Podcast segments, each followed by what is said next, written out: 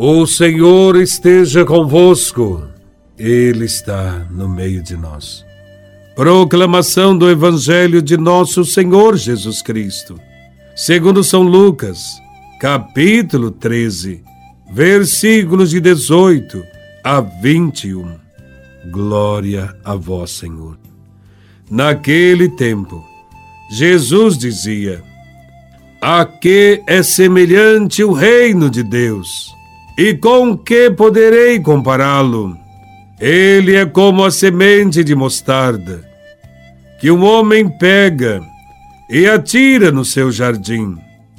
A semente cresce, torna-se uma grande árvore, e as aves do céu fazem ninhos nos seus ramos.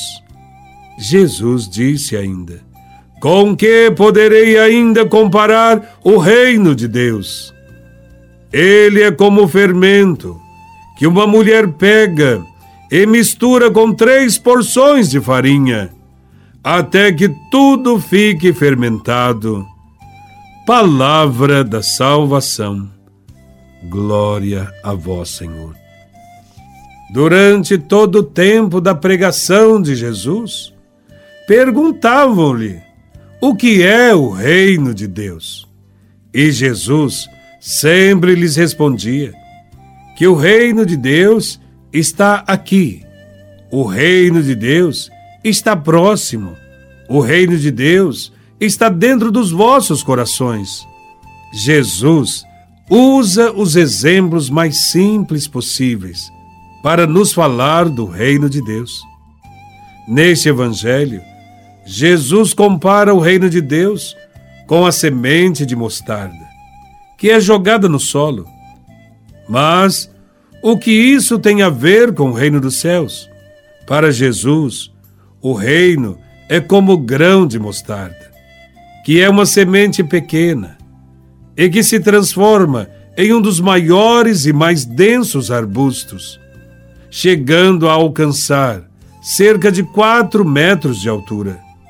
O reino de Deus tem um começo simples humilde e aparentemente sem importância, mas depois o seu reino estende-se pouco a pouco, tanto no coração do homem quanto na sociedade, e torna-se grande e glorioso para acolher todos os homens e mulheres de todas as regiões e culturas.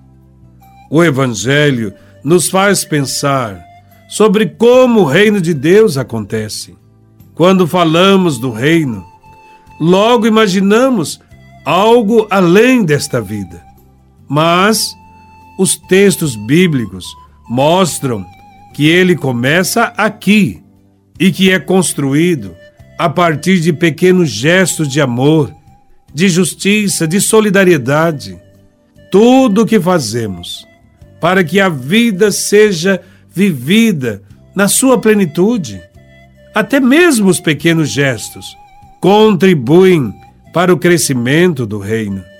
O reino dos céus é gestado a partir de ações aparentemente insignificantes, mas que contêm um potencial transformador. O Evangelho nos mostra que não são as grandes ações, nem projetos de grande porte ou de visibilidade que consolidam o reino de Deus, mas o comprometimento contínuo de todos os cristãos com o amor, a solidariedade e a justiça. Estes valores transformam a realidade e indicam o início do reino de Deus.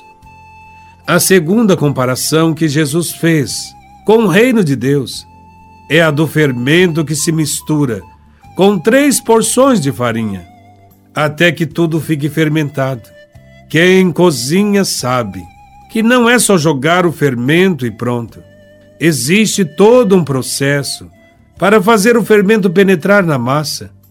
Podemos dizer que a farinha é o nosso ser e o fermento é o amor.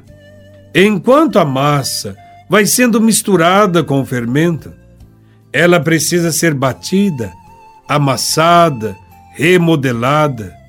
Nós também precisamos ser remodelados para que o amor preencha todas as áreas de nossa vida. Ninguém nota o fermento, mas sem ele, a massa não cresce.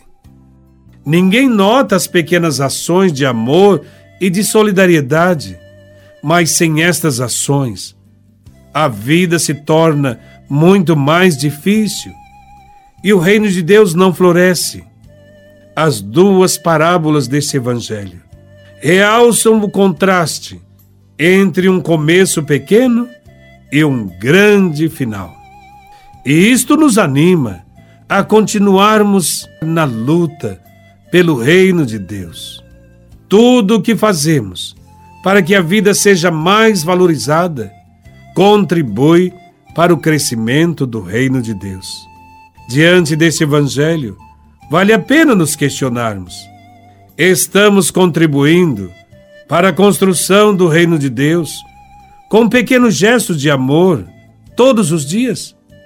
Ou estamos assimilando na vida o ódio propagado pelos falsos messias da sociedade? Valorizamos a luta dos pobres por direitos e dignidade? Ou somos indiferentes?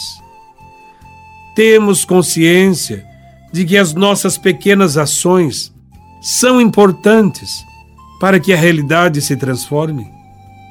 Deus nos ajude a perseverarmos no caminho de Jesus de Nazaré, que passou pelo mundo fazendo bem e rejeitando o mal e a indiferença. Louvado seja nosso Senhor Jesus Cristo, para sempre seja louvado.